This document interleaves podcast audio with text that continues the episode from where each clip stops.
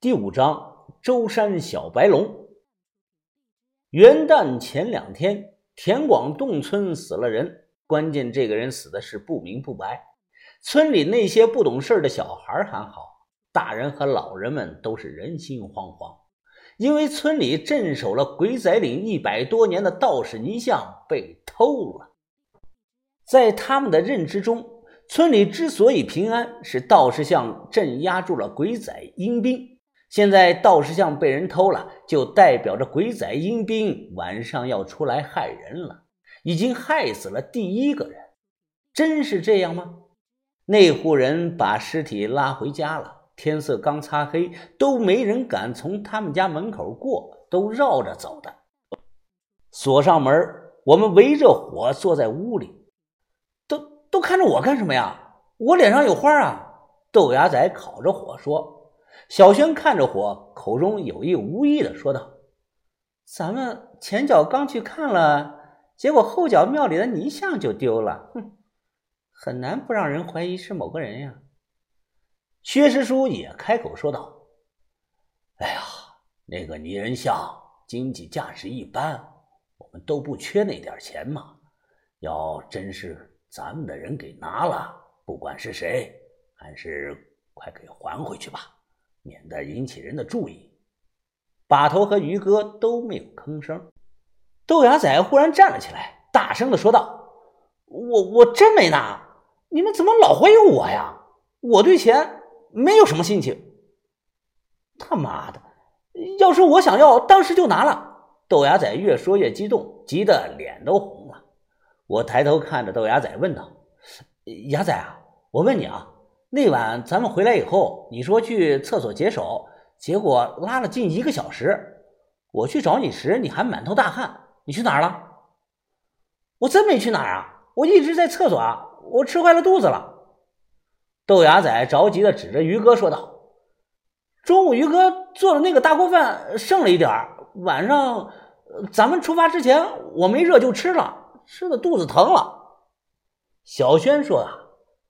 那我们都吃了大锅饭，怎么我们没事啊？就是你有事儿，别装了，就是你偷的。赵学学，你别诬陷良民啊！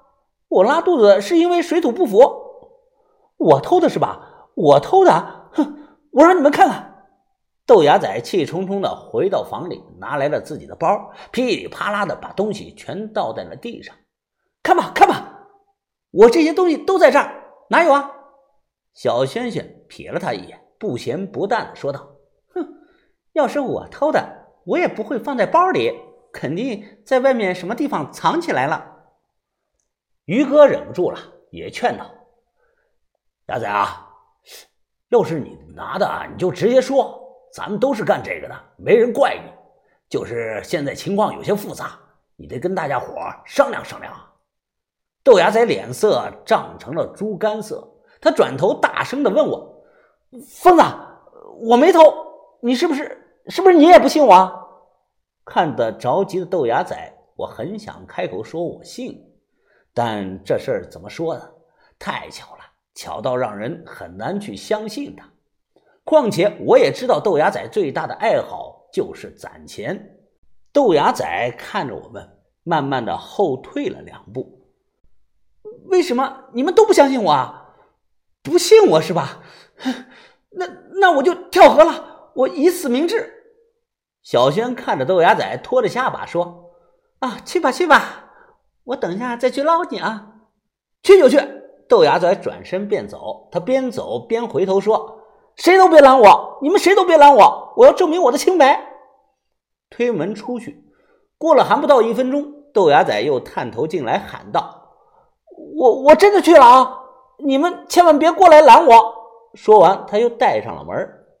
看人出去了。过了几分钟，把头无奈的叹了声气，对我使了个眼色。我跟了出去。豆芽仔本来是一步三回头，慢吞吞的走，见我出来了，他马上加快了脚步。他说：“不活了，我不是小偷，我要去跳河了。”我追上去搂住他的肩膀，笑着说道：“别他妈装了，芽仔。”你别跳河了啊！我信你。豆芽仔嘿嘿一笑，那好，那我就暂时不跳了。疯子，我拿我老舅发誓啊，要真是我偷的，呃，那我老舅明天就在海里翻船，让我舅妈当寡妇，行不？我了解豆芽仔啊，他最爱的除了钱就是他的老舅，敢这么发誓，我相信他真没偷啊。村里没有一处监控，我心里算了一下时间。昨天晚上我们凌晨四点半回来，死的这个人呢是早上五点多路过鬼仔岭的时候，同时啊，泥像应该也是凌晨这段时间丢的。看门的，我突然想起了老胡，他就住在鬼仔岭外头的小屋里，而且那间小屋离水塘很近。如果他醒得早，会不会听到点什么动静呢？拿走泥像的是小偷还好，我就是怕是同行啊！而且事情出现在这个节骨眼上。你拿手电了没有啊？豆芽仔一摸裤兜，没拿呀，放床上了。哦，那你在这儿等我啊！我跑回去拿了手电，跟把头说去老胡那儿看看。小轩说也要去，我说你别去了，薛师叔啊，跟我们去就行。人太多了反而不好，容易引起人注意。快走吧，路程不到两公里，我们三个人一路快步的走，走到了老胡那里。晚上八点多，路过水塘那儿的时候啊，我用手电照了照，水面平静，波光粼粼。护林员老胡住的小屋没有电，他还没有睡，远远的就能看到窗户那儿有亮光，应该是点了蜡烛。嘘，动静小点儿走，放轻脚步走到窗户边我和豆芽仔朝里边看了一眼，他在跟谁下棋呢？豆芽仔小声的说道：“哎，你没看到啊，疯子，他是自己跟自己下棋呢，难道是跟鬼下棋啊？”哒哒哒，我敲了敲门。开门后，薛师叔见人先散烟，用本地方言和老胡呢交谈了几句，表明了来意。老胡皱眉想了想，让我们进了小屋，点上了蜡烛，挨着明球火，坐在小马扎上。薛师叔问老胡凌晨有没有听到什么动静，老胡夹着烟说了一些话，我听懂了大概啊，大概的意思是他晚上八点后基本上不敢出门。就待在屋里下象棋。不过他起得早，凌晨五点多，好像听到了外头有动静。看他烟快烧完了，我忙递过去一根，问他听到了什么动静。老胡没有抽，接过来夹在了耳朵上。老胡说：“那个时候啊，他差不多刚醒，外头天还黑着，屋里是又冷，他不想起床，应该是五点十几分吧。”他听到了水塘那里扑通一声，听起来像是有什么东西掉到水里了。听到这话，我和薛师叔对视了一眼。临走前，老胡突然叫住了我们，他给了我们三个蓝布缝的荷包，类似于护身符。我以为啊，他是送给我们的，哪知道老胡说要五十块钱。他说，要是看到了阴兵，这个护身符能救我们一命。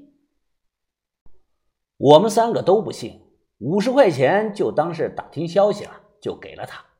打着手电来到了水塘边薛师叔指了指前方五六米远的地方，那个人呐，就死在那儿，脸朝下趴着。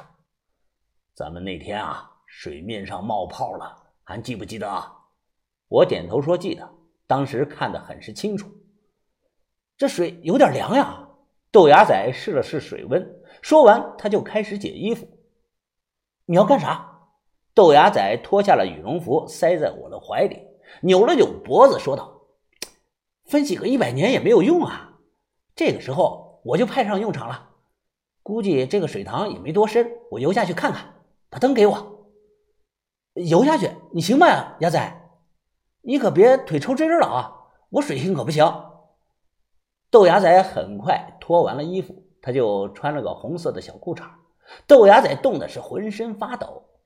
哎，疯子，难道还不知道我以前是干什么的吗？我说我骑过金鱼，哎，那可是真的啊！我还在海上救过好几个人呢。别说这屁大点的水塘了，就是在身上五十米也是一样。我舅妈以前都叫我水猴子、舟山小白龙。看他这么自信，我想了想，说道：“那那小白龙你你小心点啊。